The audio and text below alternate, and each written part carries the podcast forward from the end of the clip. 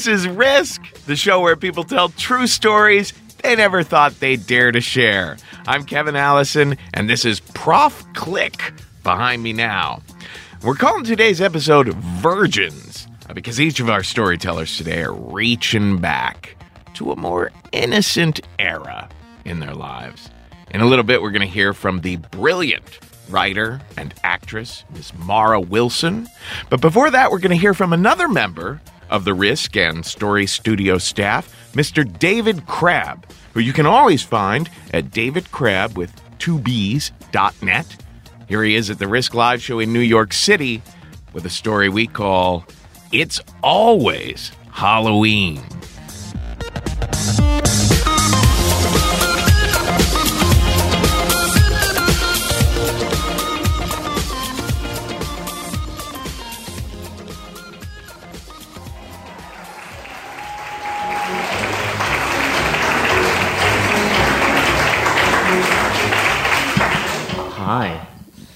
So when I was five years old, growing up with my single mom in Victoria, Texas, uh, one night she got me pretty much the worst babysitter in the whole world. Um, this girl's boyfriend came over in a Megadeth t-shirt with a mullet, and she wanted to make out with him on the porch. So she sat me in front of the TV and found something black and white. I remember her saying that as if maybe that would be safe. She left, and for two hours I proceeded to watch the children's, it's really a golden classic, David Lynch's The Elephant Man. Um, it was the most terrifying thing I'd ever experienced, and I couldn't look away. Uh, I watched the whole movie, and that night I went to sleep, uh, tried to go to sleep, and I finally just barged into my mother's room, and I was like, Mom, I-, I can't go to sleep. And she said, Well, honey, what's wrong? And I told her, I said, I, I watched this horrible movie about a monster called the Elephant Man. My mom let me stay with her that night, and the next morning we woke up and she went through the TV guide and she said, Okay, it's gonna be on Thursday night, we're gonna watch it together. and I thought, like, is the punishment for watching the Elephant Man watching the Elephant Man? So that night, my mom sat with me. She made some Campbell's tomato soup and my favorite uh, hors d'oeuvre, which was Ritz crackers and sharp sliced cheddar cheese, fanned out on a plate the way I liked it. And uh, we sat in front of the TV, and she proceeded to be my guide through the wonderful world of the Elephant Man. Um, and she was great. Like, I would get really scared, and at a certain point, my mom would say, No, Anne Bancroft isn't crying because she's scared like the nurse. She's touched by John Merrick's poetry. and then in another part, and then in another part, she would say, um, I know you're scared of him. The man that looks normal isn't scary, but look, he has the whip. And I was like, oh, okay. I started to put it together. And then at one point, I always remember she, she, she looked at it and she said, um, they call him the Elephant Man, but his name is really John Merrick. And he likes opera and building models. And and by the time the crazy, there's a crazy scene where these like angry, the angry carnival people that want him back, and these prostitutes that just like go around town with him, they break in and they pour whiskey down the elephant man's throat, and they show him his reflection, and he screeches like a girl at it. Ah! By that point, I was standing on the couch in my footy pajamas, being like, "Leave alone! He didn't do anything to hurt you." He was like Superman to me, this like deformed creature, and that was probably like the gateway to my love of dark things. Uh, now, there was already other genetic stuff happening. Uh, my mother was this uh, very sweet little redheaded woman. She was Canadian. She's from Newfoundland, and she was had a bunch of knickknacks all over the house. And you would look on her bookshelves, and there would be like Royal Doulton tea kettles and Precious Moments dolls. You know those big eyes. And then you look through it, and all of a sudden you would be like, "Oh, there's like a John Wayne Gacy memoir," and then you'd say like, "Oh." The biography of Jeffrey Dahmer, and then you would be like, oh, there's like a 12 book collection of the Green Lake murders. And at a certain point, all you couldn't see anything past like the trail of prostitute body parts and child murders. And it was just so weird that this was a trait of my mother's. And by the time I was maybe like I guess 12 years old, we had probably seen every horror movie that existed. I myself, she got me for Christmas um, a subscription to Fangoria magazine, which I love very much. And we would sit and we would watch all these movies. And my mother sort of did consider herself sort of like an amateur forensics person. And we would watch these movies, and she would sort of be my guide through them in her own way as well. We'd be watching them, and she'd say, See, honey, he wears a hockey mask, and it's not to hide his identity, it's because he's vulnerable. If you saw your mother beheaded by an angry teenager, you'd be upset too. Uh, we'd be watching Halloween and she would say, Michael Myers just has a horrible case of sibling rivalry. What he really has is a Peter Pan complex. I dated men like that. Or I always remember when we watched uh, Nightmare on Elm Street, she said, Those parents acted with vigilante mentality when they burnt that man alive. Now he's gonna come back and kill their children in their dreams for years and years. Who's really the monster? and in that way, I, I love that because like my mom and I would watch these movies together, and like the lead character was never like the girl like with the limp and the axe, like it was like always the killer. Like that's what the movie was really all about. And at a certain point, especially by the time I reached maybe like 13, I really started to, in a way that I probably didn't realize in my top brain, identify with that guy. Um, I had always felt a little out of place and a little different, but as I became a teenager, I realized that that difference was that I was gay. And it scared the living shit out of me because I thought I'm going to come out of the closet, I'm going to lose all my friends and family, and then I'm going to die of this horrible disease that I just can't stop hearing about called AIDS. And if you remember in the early 90s, you couldn't watch MTV for like five minutes. Next on MTV, Madonna has a public service announcement about AIDS. Next on MTV, in the real world, how someone struggles with AIDS. Next, TLC is going to wear like outfits made of condoms and rap about AIDS. Um, it was just horrible. It was like, and that to me, that was scary. That was scary. Fuck Michael Myers. I didn't want to be like a gay dude, and it, it made me so scared that I sort of like uh, shut down. Like I, I, I, wasn't I wasn't bullied so much. All it took was one or two comments in sixth grade, and that was it. I just like became a wallflower. You know, I almost had um, a uniform. I look at all these pictures of me in middle school, and I'm always wearing like khaki pants and a different short sleeve button up collared shirt that's usually like denim, light blue, or dark blue. I basically always look like a little chubby lesbian blockbuster video employee in all these pictures because what I wanted was just not to be seen. Um, towards the end of eighth grade, I was starting to stress out because I knew that high school was coming, and um, that thing happened. It's probably happened to all of you guys, where like you get invited to a really cool party, but only because like your mom works with a woman who knows someone that works in the office, who is the aunt of the woman that is the mother of the star football player. So she gets you into this party or whatever, and you just feel like so humiliated, like you're excited. But I was terrified because this was Glenn Taylor's Halloween party. And Glenn Taylor was like better looking than me and had a billion friends, and he had a pool in his backyard, which I knew was a big, big deal.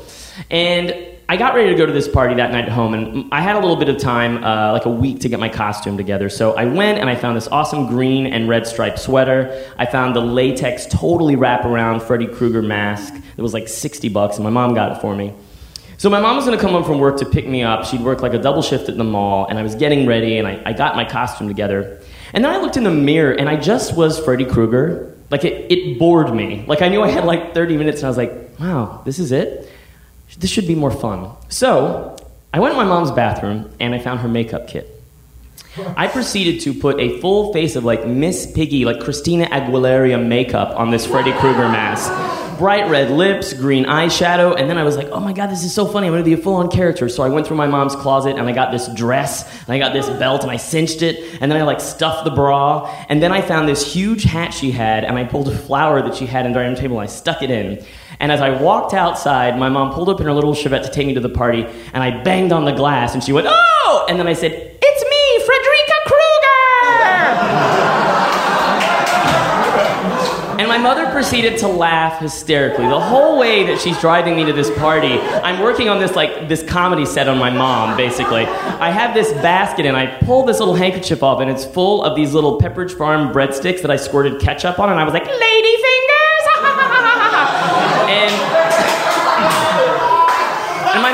at one point are at a red light, and she, she has her, her hands clamped in her thighs, and she's just saying over and over again, You're gonna make your mother pee. You're gonna make your mother pee. Because that was two things that my mother did when she was really like hysterically laughing. She talked about herself in third person, and she threatened urination.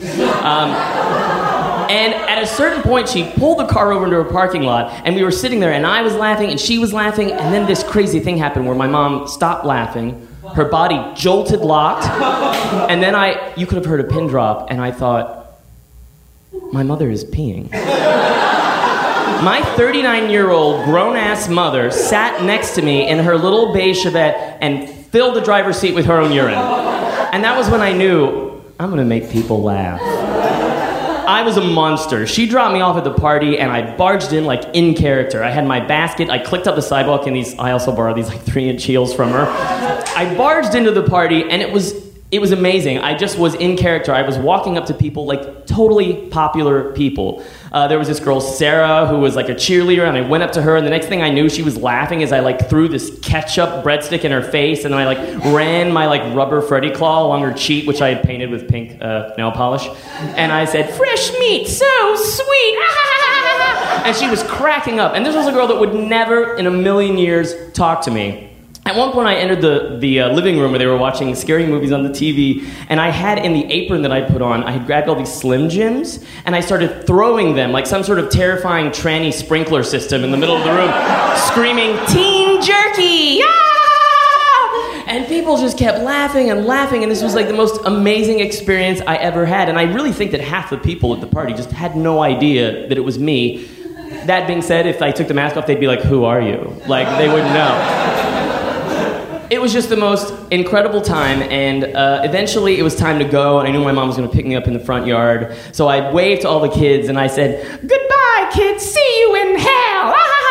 and they all, like 40 kids, like were, Bye, Frederica Krueger! And I walked out, like in character, like click, click, like skipping with my basket of ladyfingers. And I walked into the front yard, and it was this like elation. I never had that sort of performing experience. And if you've ever worn one of those full like latex masks, it gets to be like 890 degrees in them, and it was like two hours, so I ripped it off, right? And I can feel this cool air on my face, and I'm looking up at the stars, and for this minute I think, oh my god, this is going to end. I'm going to be popular, or at least known to several people. And I could feel the cool air on my face, and I like sighed, and right as I was like just sort of so elated about the future, the possibilities, what high school could be like, this little white Honda pulled up. And out of it, this kid, Ethan White, got out. And Ethan White was like one of the star football players in eighth grade. And he was with this girl who I knew was a freshman in high school. Like he dated a girl that was in high school, which was a huge deal. And as they walked towards me, I like grinned at them, really happy, right? You know, like more, more, more new friends at the party. But he looked at me and he just sort of sneered at me. And then the girl he was with like rolled her eyes. And as he walked in, he hit me really hard in the shoulder. And at that moment, it occurred to me that like I was basically me in full drag from the neck down at that point. There was no Frederica anymore. It was just like that weird guy from school dressed as a lady for some reason at a Halloween party. And as they shut the door, I held up the mask and I started to be like, there's more to the costume. And then the door just shut. and my mom, my mom picked me up and we went home. And, um, and that night I laid in bed and I was trying to like figure out like what had happened, you know? Like, how was that so awesome? Like, how could I make every night of my life as awesome as that? You know, like, how could I basically become somebody else? You know, because I had tried other things, but should I try to date more girls? Should I get on some sort of school club? Should I attempt to play a sport that involves a ball that I won't instinctively run away from when it comes towards me? Um, because what I wanted to figure out was like, how could I sort of be myself and be someone else, but better yet, be someone else that people liked and still be me, you know? And it drove me crazy, and I couldn't answer the question, and eventually I fell asleep. But two years later, I would answer this question. And I would do it not with the guidance of my mother, I would do it with the guidance of bisexual girls named Epiphany, who like Siouxsie and the Banshees, and boys who wear capes and play Riff Raff in the Rocky Horror Picture Show. I would achieve that when I had a collection of friends that my dad literally looked at once and said, All your friends look like superheroes going to a funeral. I became a goth kid. And that was when I knew I was where I was supposed to be because for the next three years, every day was just like Halloween. Thank you. What a drag it is, dressed in drag.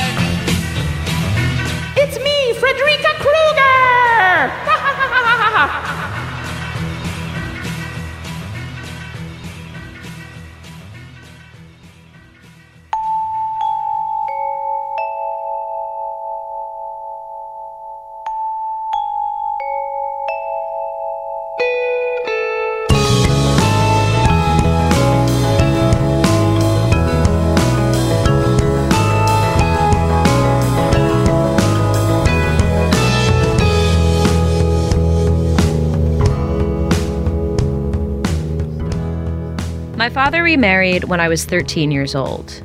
My mother had died when I was eight, and I had spent the previous few years uh, being raised by my brothers. I had three older brothers and some babysitters, but mostly my brothers. We called them the boys. And I kind of felt like I was one of the boys. Uh, you know, there was never a time in my life from the time that I was five to the time that I was 14 that there wasn't at least one teenage boy in the house. So I loved it. I loved, you know, doing all the crazy things they did, setting off fireworks in the backyard and watching movies and TV shows that were way too old for me. And you know, we would we would do all kinds of crazy things. We would make our put our zippers up and down really fast to make it sound like we were DJs. My new stepmother was very much about being proper and being classy. She'd always tell us that you can't buy class which is ironic because she paid for me to go to charm school. But she was also very, very Catholic. Uh, she was so Catholic, she hung the rosary from her dashboard mirror. She would cross herself every time we drove by a church. And we had pictures of the Pope up in our apartments. And she would, uh, you know, give me lectures on virginity. And she was very composed and very quiet. Whereas I, you know, I was pretty much like the most butch heterosexual 13 year old girl that I could be. And I was used to, you know, hand me downs from my brothers and going shopping with my dad, who would pull out a pair of jeans and say, Do you like these? And I'd say, Yeah. And he'd say, Great, buy seven more and let's go. So she was very much about, you know, jewelry and fashion and not being showy, but being classy about it. And I remember her even saying to me once, because I said, you know, I don't get what the big deal is about jewelry. You know, I'd rather somebody show me that they loved me or care about me through actions, through words, through other things. And she looked at me and laughed. And I said, Why are you laughing? And she said, You're not a girl.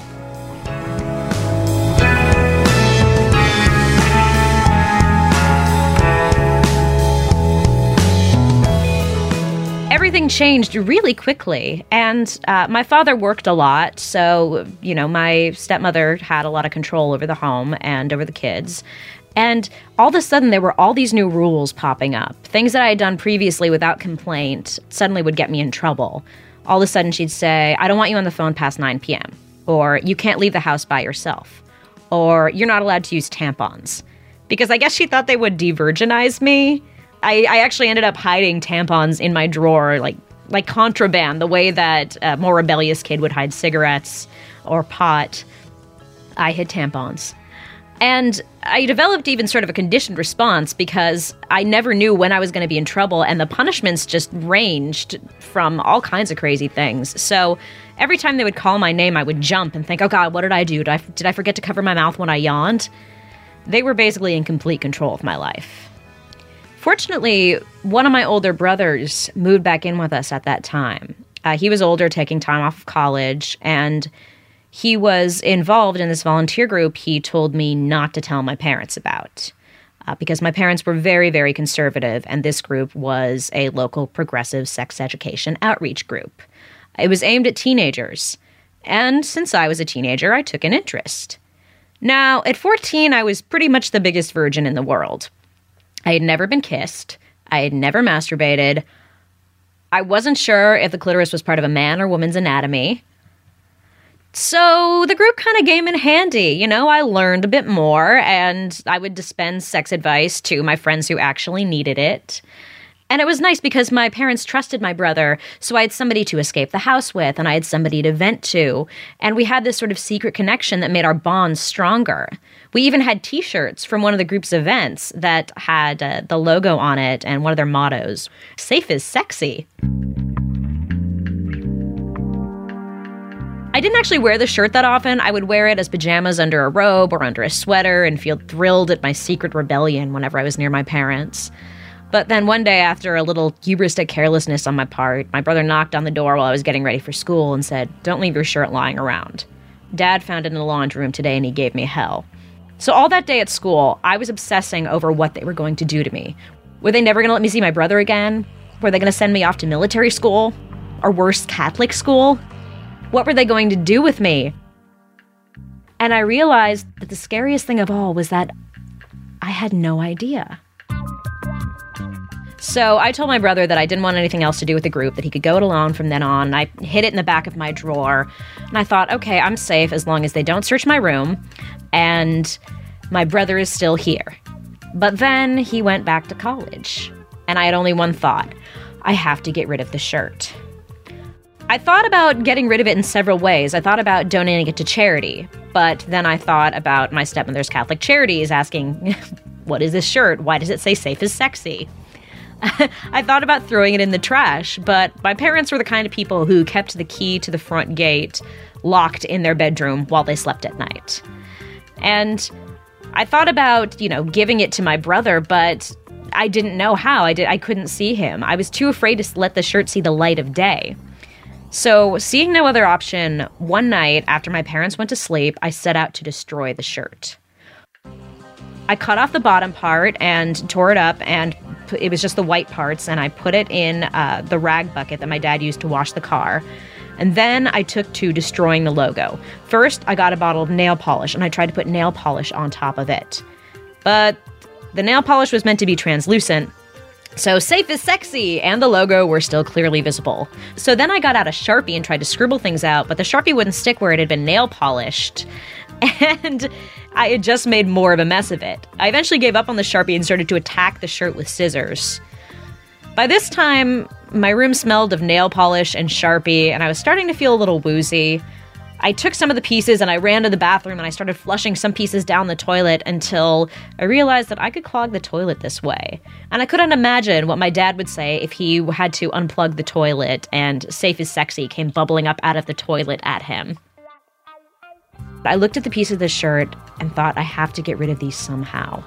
So I did the only other thing that I could think of. I picked up the pieces, put them in my mouth, and started to chew. I used to eat paper as a child, and I figured, well, this can't be much different. But the shirt pieces were tough and coarse and seemed to suck all the moisture out of my mouth. And while paper will actually begin to disintegrate when it's exposed to saliva, cotton will not. It also doesn't taste very good, especially not when it's covered with a layer of Sharpie and nail polish. I, I chewed as vigorously as I could, but I ended up having to swallow the pieces whole, and I could feel them going all the way down. Afterward, though, I felt this profound sense of relief and accomplishment, like I'd managed to outwit my tyrants. So I went back to bed, but I was soon roused by this terrible pain in my abdomen. The shirt was not done with me yet. It was now engaged in a brutal battle with my stomach and intestines, which were trying to break it down, but the shirt was having none of it. I ran to the bathroom and just lay on the floor for hours, hoping that the pain, as well as the shirt, would pass. And eventually they did, but the whole time I kept thinking, oh God, if I have to go to the hospital and explain this to my parents, I don't even know what I am going to do. And my stomach made these unearthly noises, all with this clear message some things are not made to be eaten. So it's, uh, it's about 10 or 11 years later now. Um, I know a little bit more about sex now, but I'm actually kind of glad that I didn't have sex during my teenage years. I think that the way that I handled the shirt and my parents at that age kind of shows that I wasn't really ready to deal with things like an STI or, you know, an unwanted pregnancy. And my parents have mellowed out a lot too. They have dogs now, and that seemed to have uh, calmed them down. And I think my stepmother and I have realized that, while we are very different people. We do have a mutual respect and understanding, and hopefully, I think have learned from each other. But uh, there still could be undigested bits of t shirt in my body. And so I think that it's funny that out of all the punishments that my parents could have given me, or even the ones that I imagined them giving me, I don't think any were ever as bad as what I did to myself that night.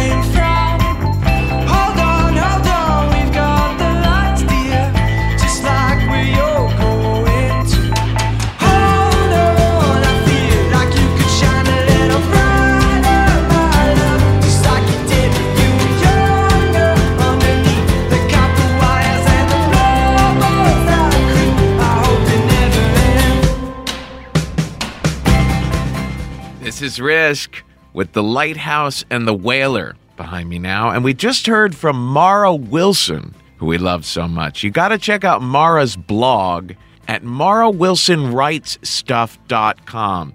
She's a wonderful writer and a good friend of us here at the show. Well, folks, I just wanted to talk for a second about how, you know, meetings are just essential to the way we work. They're where we share our ideas and solve problems and create solutions. But if your team is in different places, like ours is, coming together can be pretty difficult. Unless you use GoToMeeting with HD Faces. It's the fast and simple way to meet and collaborate online. With GoToMeeting, it's easy to stay connected from wherever you are. Uh, you just click on a link, you turn on your webcam, you're instantly connected to your team, you're sharing the same screen to collaborate on documents. You can see each other face to face in HD video conferencing. We've started using it at Risk in the Story Studio, and I can tell you, it's so easy to launch or join a meeting using your computer, your phone, or tablet. Now you can present from your iPad too. Believe me, we have tried other services that attempted to do at least some of the functions that GoToMeeting handles, but it works so much more beautifully than anything I've seen before. So try GoToMeeting free for 30 days. For this special offer, visit gotomeeting.com, click the try it free button, and use the promo code RISK. Remember, use the promo code RISK. Now back to the stories. In just a bit, we're going to hear from Michael Stahl-David, who you might know from films like Cloverfield or the upcoming Joss Whedon project In Your Eyes. But first, blogger Tommy O'Malley. Now, you can follow Tommy's current experiment of avoiding all unhealthy stuff for 365 days at yearabovetheinfluence.com. And here he is now with a story we call Virgin Minds and Virgin Bodies.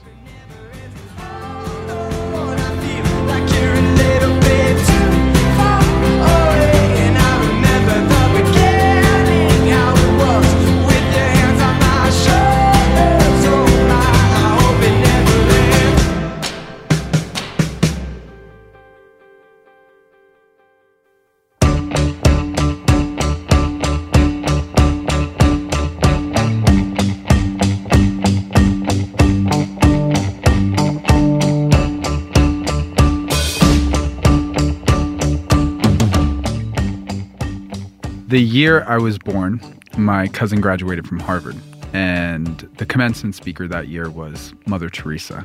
And for my mother, who is an extremely devout Catholic, she goes to Mass every single day for 65 years. This was like an opportunity to see Judy at the palace.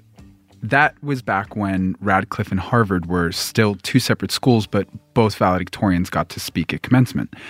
And so the Radcliffe speaker got up uh, to deliver her address before Mother Teresa. And as my mother tells it, what she said was, I know what you think about us women who go to Radcliffe. You call us cliffy bitches because you think that we're too self serious, we're too uptight.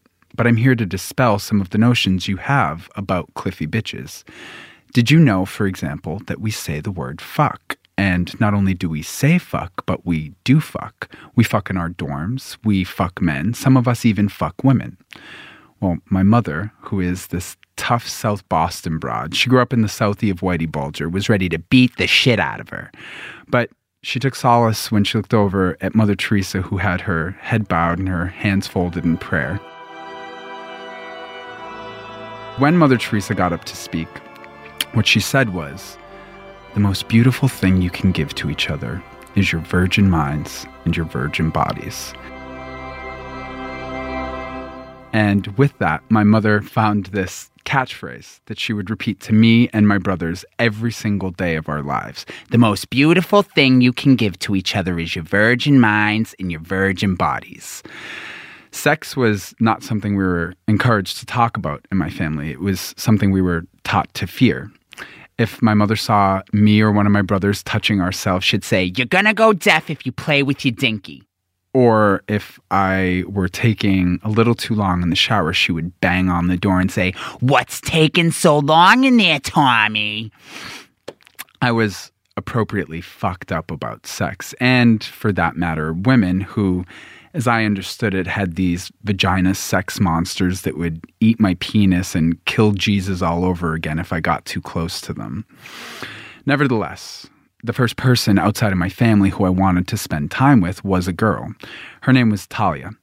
And Talia was different from anybody that I had ever met in my life. In a town where every family had a mother and a father, she came from a single mother household. She also liked to play sports when every girl that I knew liked to play with dolls or dress up, which was more in line with what I was interested in at the time. But Talia was this amazing opportunity to experience a world outside of my family. We would walk through the woods for hours on end looking for adventures. We'd be looking for treasure, and by treasure, I mean shards of broken glass or discarded adult magazines. So, anyway, Talia and I are on one of our walks through the woods looking for treasure, and I said to her, You know, I, I saw this movie and they were kissing in it, and I, I kind of want to try it. And she said, uh, Okay, sure, why not? How do we do it? And next thing I know, we're sort of gnawing at each other like a couple of seal pups. And when it was over, I wiped a lot of drool off of my chin and I thought, wow, that was pretty cool. I would really like to try that with one of my boyfriends. But unfortunately, I didn't have any boyfriends and, and didn't really make a boyfriend until I was probably 16 years old. That's when I met Richard.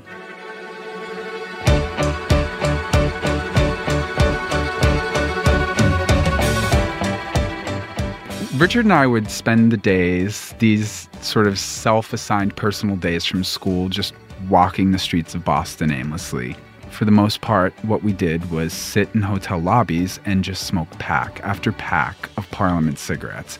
And we would read Entertainment Weekly, and we could talk for hours about how Kim Basinger had stolen the Oscar from Joan Cusack, or how Meryl Streep was great and Glenn Close was terrible it was when I look back on it really like where I learned to kiki with another gay guy. I introduced Richard to my family, and for whatever reason, I thought it would be funny to introduce him not as Richard but as Dick. And it was not the simpatico matchup that I had sort of hoped for between my Republican family who watched the Patriots every Sunday and Richard who sat down when he had to pee. I remember one time my older brother, Joey, Joey's uh, like a big football player. He was the quarterback of his high school and then college football teams, and we just could not be more dissimilar. And I remember one time he said to me, The only thing you ever bring in this house are girls and that homo dick. So which one are you, a girl or a homo? and my mother sort of said the same thing to me, but she had a lot more finesse. And she said, I don't know what it is, but there's just something about that dick. Despite my family's reservations, Richard was the first friend of mine who was ever allowed to spend the night at my house on account of the fact that he was a boy and I couldn't get him pregnant. So the night came that Richard was going to sleep over, and we waited for my family to go to bed. And as soon as everyone was upstairs, we raided my mother's liquor cabinet, which she never touched. And we took a Powerade bottle and filled it with whiskey, gin, vodka, and Midori. And we're sitting on the couch, gulping this poison down, watching the Golden Girls, and talk inevitably turned to our penises. Richard told me that his was uncircumcised, and I said, Prove it, which he did. And the next thing I know, I'm balls deep in Richard's throat, and I'm thinking, my mother's right. There is just something about dick. If I tiptoed out of the closet that night, I slammed the door shut the next day when I threatened to beat Richard up if he ever told anybody what happened between us. And understandably, that was pretty much the end of that friendship.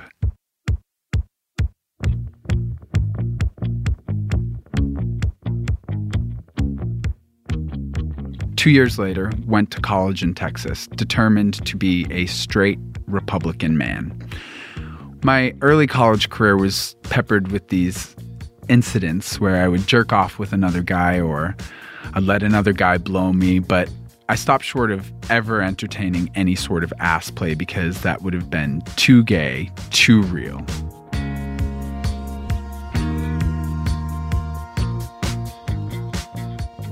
So one day, I'm at the gym on campus, I'm on the treadmill, and this guy gets on the treadmill next to me. And I'm running, and out of the corner of my eye, I can feel him eye fucking me head to toe. And I'm already sweating, and my sweat starts to sweat. I am just overheating. And I look at him, and I accidentally make direct eye contact. And as soon as I do, boom, I have an erection. I'm starting to freak out. I don't know how to hide it. So I just grab my towel off of the top of the treadmill, cover my boner, and beeline out of the gym.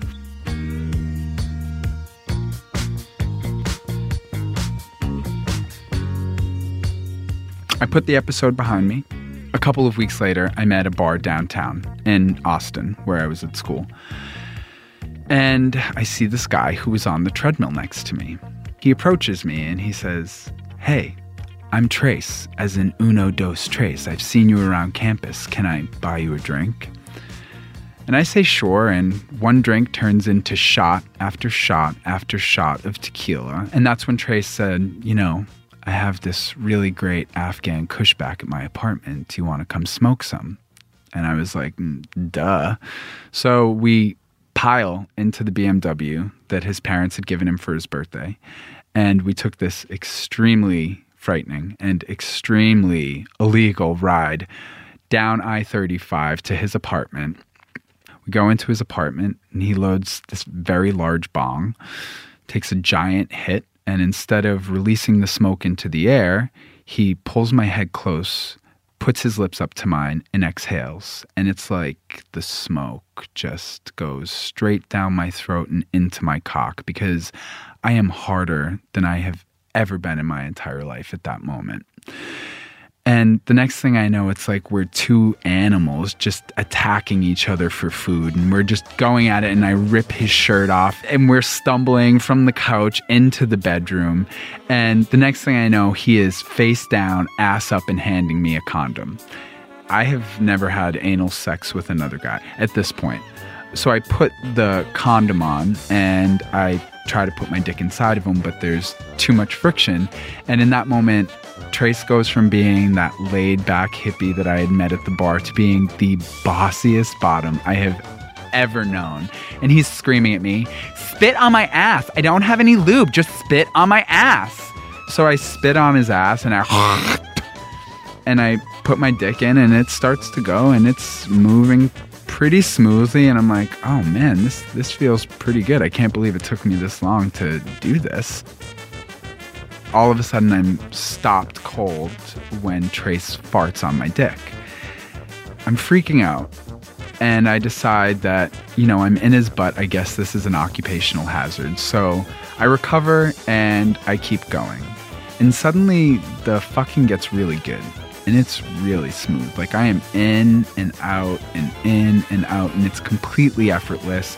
And I cannot believe how amazing this feels. It's so much better than jerking off or blowjobs or anything that I've ever experienced before, including sex that I'd had with girls and and pretty soon I'm like about to come and I can't believe it. Like I'm really really close to coming and I'm so excited. I've never been happier in my entire life and I'm just pumping so hard and I'm to come and I'm to come and oh my god, I come and I take a deep breath in and that's when it hits me.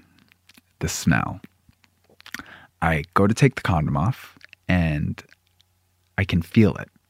The condom's soaked. I put my hand on my stomach and it slides straight down to my thigh. I am paralyzed with fear. I turn the light on and I look down and I am covered in shit. Like nasty, looks like Hershey's pudding all over me. This drill motion that I had been really enjoying for the past 10 minutes had struck oil. I dissociate And I don't know how, but I moved from the bed into the bathroom and I took every white towel off of the shelf and I am scrubbing myself clean. And I turn the water on as hot as it'll possibly go. And I'm standing under it for probably 10 minutes, burning away layers of shit stained skin. And all I can hear in my head is my mother saying, The most beautiful thing you can give to each other is your virgin minds and your virgin body.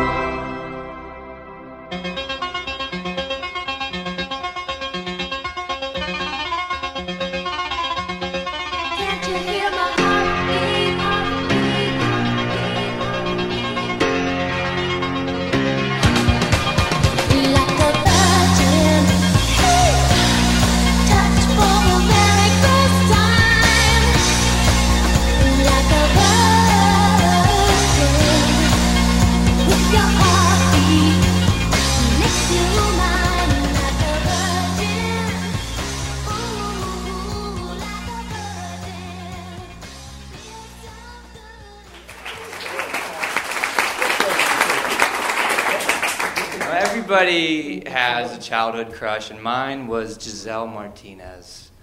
Know, she was sweet and shy, her braces were clear, and she had a great booty.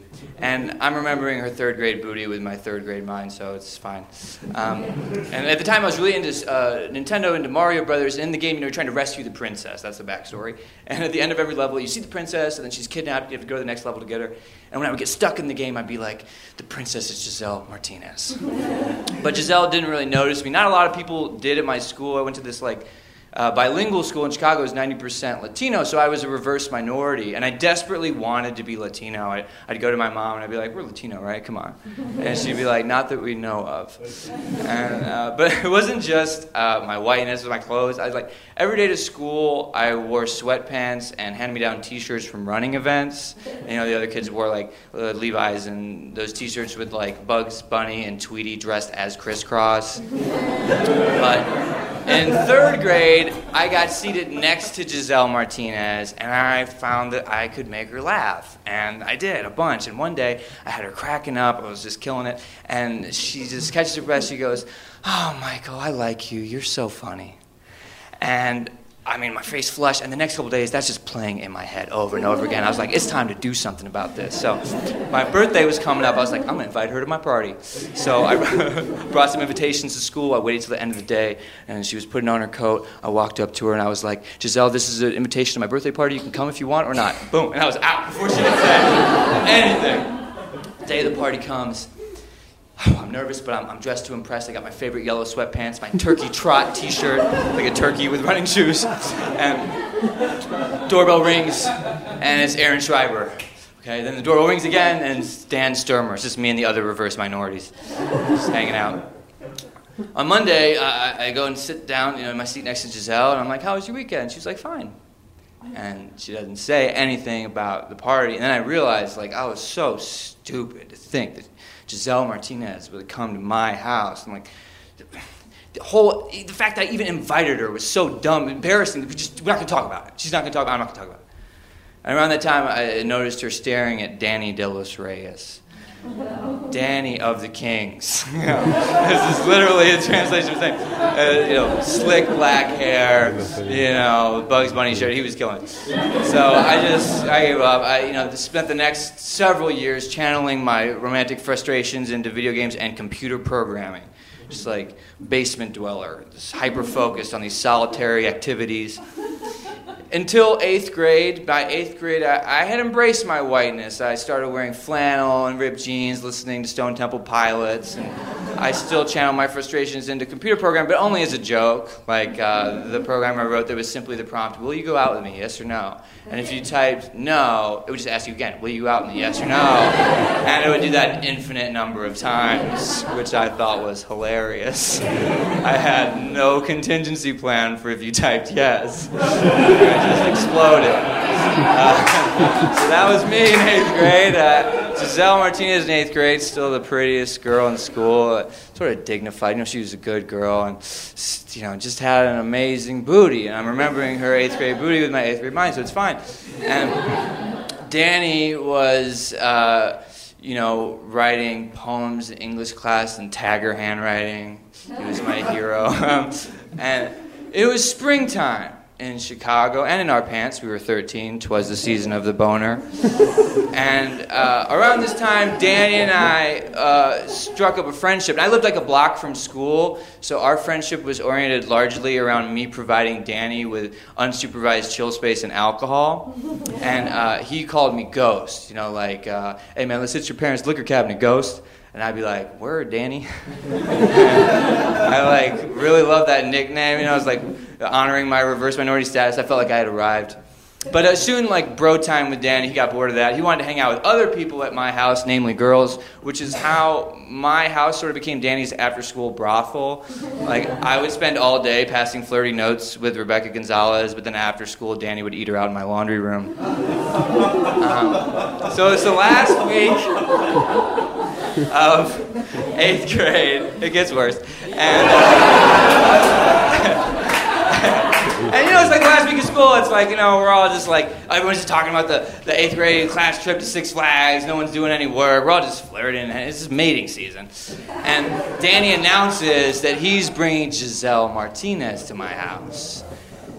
Now, by this point, I mean, I've given up hope on Giselle. It's like she was never going to be interested in me. She just made her all the more attractive. You know, she's the princess, just always out of reach. And so I was like, I guess living vicariously through Danny's the best I want to do. Sure, you know. So five years after ignoring the invitation to my party, Giselle Martinez in my house, and I'm really giving her like VIP treatment. I'm like, would you like some water? Which like now is second nature, but 13 year olds, oh, would you like some water? And I'm like, I'm not gonna put him in the laundry room. She's dignified. I'm gonna put him in my parents' bedroom with a king size bed. And so I go up there just to make sure everything's clean, clear, and uh, I go into the room and I see the family camcorder just sitting on the dresser. And without thinking, I just grab it, set it up in the corner of the room on a shelf, drape a shirt over it, press record.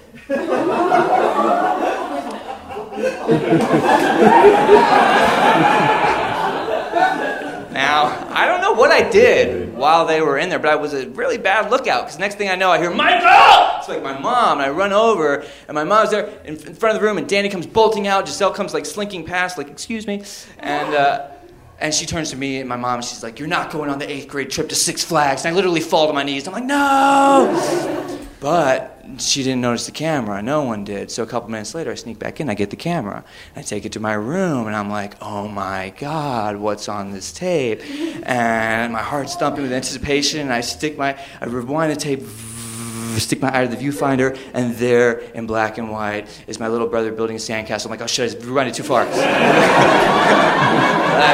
Fast forward a little bit, and there in black and white is Giselle Martinez and Danny De Los Reyes on my parents' bed, making out, and he's feeling her up, first over the shirt, then under the shirt, causing her shirt to like lift up, exposing her belly and her black lace bra. I like fast forward a little bit. Now she's on top of him, dry humping, and he squeezes her booty. Now by this point, I am totally hard, but the viewing situation is not optimal. So I'm like, all right, let me grab the RCA cables and plug this in. Then I'm like, are you really? And then I'm like, yes, I am. I, I lock the door. I press play again, and now instead of grainy black and white, there's color and there's sound, and I can see the brown of Giselle's belly, and I can hear the soft smacking of their lips. She's got on these tight jeans, little camel toe situation, and Danny starts, Danny starts rubbing it like an expert, and there on my screen is is Giselle Martinez like I've never seen her face flushed, body writhing.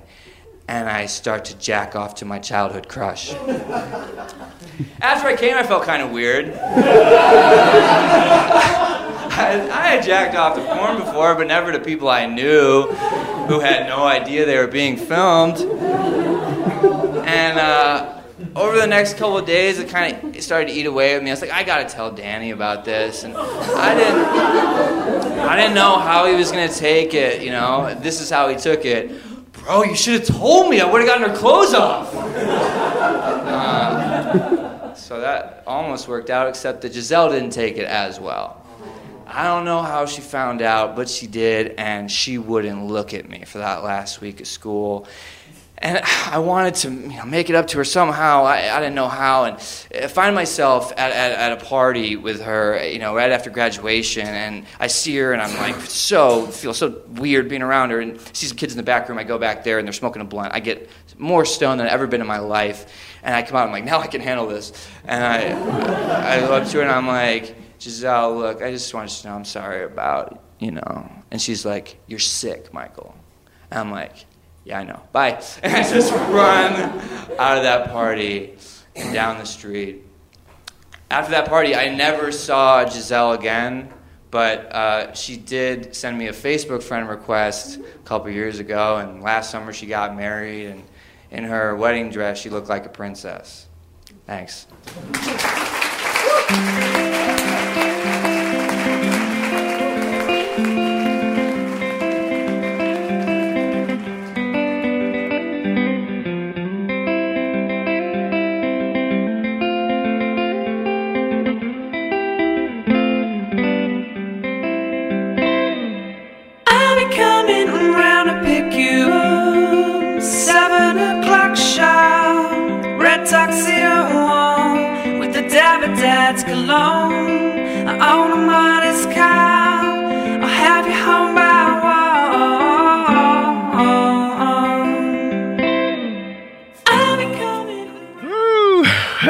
just about wraps this episode up, folks.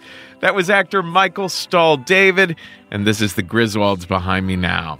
Don't forget, on April 20th, Risk is at the Free Library in Philadelphia with myself, Elna Baker, Julia Rozzi, and more. It's going to be a huge show. So go to risk-show.com slash tour to get tickets. On April 25th, we're in Los Angeles with Faye Lane and Beowulf Jones, who does such an amazing job of producing the show out there. And that same night, we're in New York with AJ Jacobs, Roger Hales, and more. As always, on Twitter and Facebook, you can find us at Risk Show. On Twitter, I'm at the Kevin Allison. Our storytelling school and corporate coaching center is thestorystudio.org, and everything else you might want to know about us is at risk-show.com. Folks, today's the day. Take a risk.